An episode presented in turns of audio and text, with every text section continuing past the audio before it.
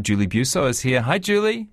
Yeah, hi there, Jesse. How are you in your hometown, huh? Yeah, I love it. I love being back in Hamilton. It's um, got that nice mix of nostalgia, some parts of the city which have been totally untouched for 40 years, and then you'll just drive past and there'll be a brand new six story glassy building. Um, it's incredible. Um, where's your hometown? You always been an Aucklander?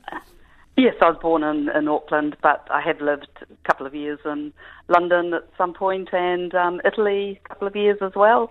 Uh, yeah, but Auckland, Auckland's my place.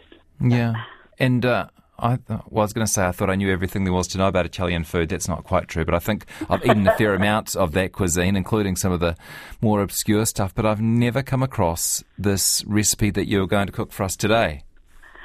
Well, yeah, and it, it is interesting because I haven't seen it around anywhere else either, apart from personally eating it um, yeah. in Sicily, in, in the little hilltop uh, town of Taormina.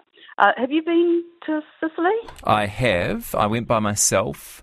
I had a few nice nights in Palermo, and then I just sort of followed my nose. Um, down to uh, one nice fish market and a little town, I think it was called Noto.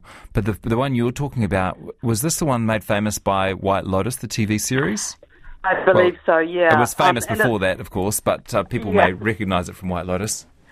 Yeah, and it's sort of unfortunate in a way that beautiful places like that, um, we could think of Queenstown and Waiheke, where yeah. I, I, live now, um, really stunning, um, you know, location, sea view, all that kind of thing. Uh, but of course, it's just a mecca for, for tourists. Um, and I haven't been there for years, but it was already absolutely like ants crawling everywhere um, with tourists, you know, 37 years ago. So, so I can just imagine. And July is the hottest month there in, in Sicily, so it's best to avoid that if you can. But it's so beautiful, and it's got all the Greek and Roman uh, ruins and beautiful cathedral and the Greek uh, theatre, amphitheatre, and it's just it's it is an amazing place to, to visit for that alone. And you will recall from uh, Sicily that um, from uh, Palermo that there's so much colour and, and so much kind of life and everything is is sort of seems to be louder than than yeah. normal and um, everything's bet. kind of bursting with lots of flavour and uh, Taormina in particular has just wonderful, um, uh, like a lot of bougainvillea and a lot of flowers, and mm. um, it's just so colourful. It's, it is worth visiting, I have to say, but just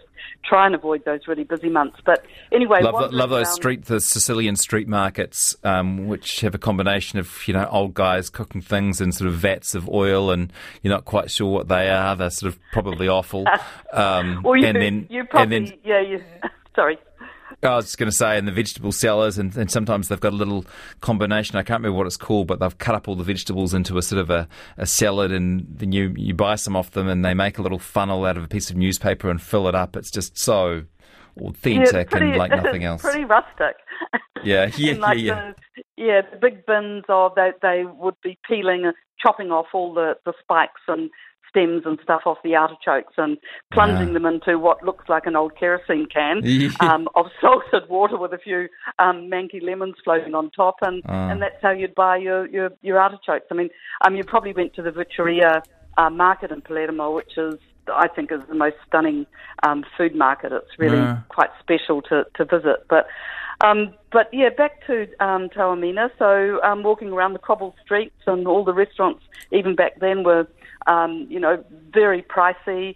Uh, there's yeah. a lot of money in, in, in the place, but um, they do have the menus generally outside, so um, you can kind of see what's on, on offer. And as a lot of people know from um, Sicilian food, it is quite a mixture of mm. um, really strong flavoured things, but a lot of really basic kind of peasant food as well. Right. And I guess that's where um, this treatment um, for the spaghetti comes in because you know, I mean, pasta's pretty um, everyday staple food, as is tomato sauce. And we are talking about a homemade good um, tomato sauce, but but with canned tomatoes um, rather than than uh, fresh. It, it's perfectly good.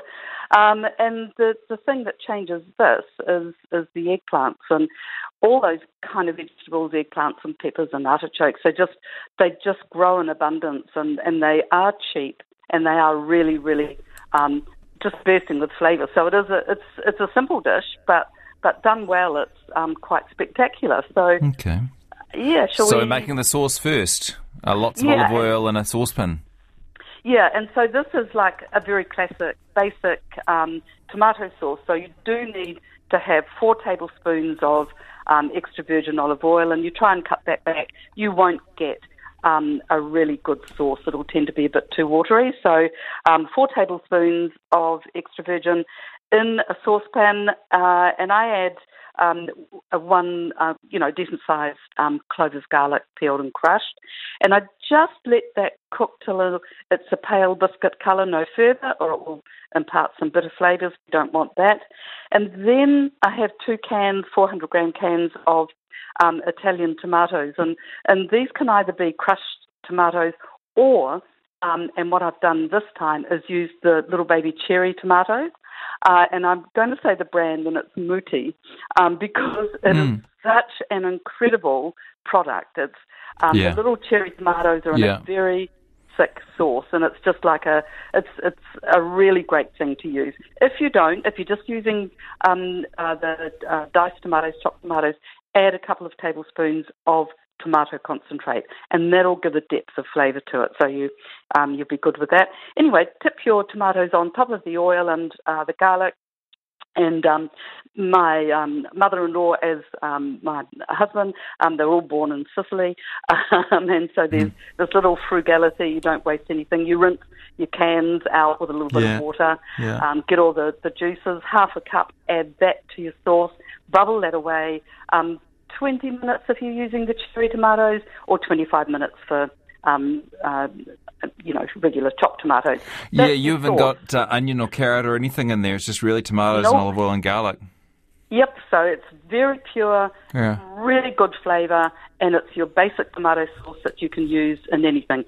You could add chopped olives, capers, a little bit of chili pepper, any of that stuff, of course. But for this, we don't really need it because we've got um, uh, some lovely flavours from the eggplant. So that's your sauce. Make that um, three days ahead if you wish, or hmm. you know, do a big batch and freeze it. It's there when you hmm. need it. Um, for the eggplant, so what happens is we're going to cook some spaghetti, and um, um, you know, spaghetti is one of those those pastas. It's the most common pasta. A lot of people um, are put off it because of canned spaghetti. Um, I'm going to um, admit, you know, it is my favourite pasta. Um, and there's such a range of pastas, but and I'll tell you why. I think it's just something to do with the twirling the fork yeah. the strands or yeah. something. It's quite sort of sensual, and then you put it in the mouth and you know slip it down. There, there's yeah. there's a lot of you know tactile stuff going in there. So so I love it, and it's the one um, that I fall back on quite um, regularly when I feel like having pasta. I just think, yep, that's so fast, great.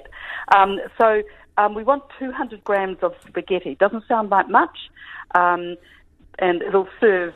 Um, should serve four people, depending whether you're having it as a main course or a, a starter.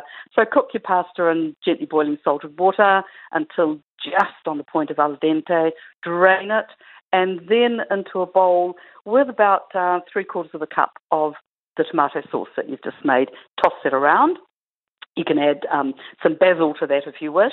And then you've got the eggplants, and um, try and choose um, longish eggplants mm. rather than round squat ones, because then you, it's easier to roll them around the spaghetti. So what we're actually going to do is make like spaghetti rolls with the you know Amazing. the eggplant enclosing the, the spaghetti. So um, when when you make them, you'll have like tomato sauce on your hands, and of course someone will ring or the doorbell or well don't yeah. you know, don't don't curse Julie Biuso. I mean um, it's just how it is. So it's it's a little bit messy, but it's a tactile thing again, and it's just like yeah, you're really in there. It's it's lovely to do. Um, but first you've got to do your eggplant. Now you could fry them, but you don't need to to do that. You can oven bake them. So slice them thinly, um, the old, you know, half inch size um, slice or about a centimetre, um, and then brush um, both sides with oil. Put them on a baking sheet. You might like to line that with baking paper, uh, and into a hot oven. Have that preheated to 220 degrees Celsius, uh, and cook them um, until they're just a light golden colour. You don't want to um, bake them until they start to get crisp because then they'll shatter when you try to roll them. As they're, they're ready and you take them out, um, stack them, sprinkling each one with a little bit of salt, and stack them one on top of the other. That's for a good reason because then you trap a little bit of steam in between them and it keeps them soft, and then they're easy to roll around the spaghetti. So um, you can do the eggplant ahead of time, and then you can roll. You can have it rolled ahead of time. Um, it doesn't have to be a last minute thing. So then you just roll as much spaghetti as you can fit in hmm. each um, piece of um, eggplant. Yeah. Put them in a dish. Doesn't have to be oiled. Um, the rest of the tomato sauce on top, a few basil leaves if you wish, and then uh, some uh, uh, mozzarella, um, 300 grams. Have that sliced on top. Sprinkle of parmesan when you're ready under the grill. The parmesan browns, the cheese melts a bit, and oh my gosh, just it's that combination of all those things. It's just like it's extraordinary, and yet it is just spaghetti, tomato sauce, and a bit of cheese. Yeah, um, and you can prep almost everything just do that hot grill in the last minute if you need to. Yeah, just keep it at room temperature. Don't um, uh, refrigerate it once you've okay. assembled it. Um, so just keep it covered at room temperature several hours. I mean, gosh, in Italy, they wouldn't worry about that. In fact, just worried about flies. Um, they use the, the cold oven to, to um, store prepared oh, yeah. dishes or leftovers. Yeah. Um, you know, it keeps insects away um, rather than a, a fridge. So, okay. um, so then it's at room temperature, and it's much easier to, to get that nice. Thank you, Julie. Well, good. We've got beautiful photos on our website, uh, all of Julie's recipes and uh, thoughts and experiences on food can be found at her website, Shared Kitchen. Great to chat to you. Thank you. Cool. Thank you. Ciao, ciao. Julie Biuso with her recipe for spaghetti taormina style.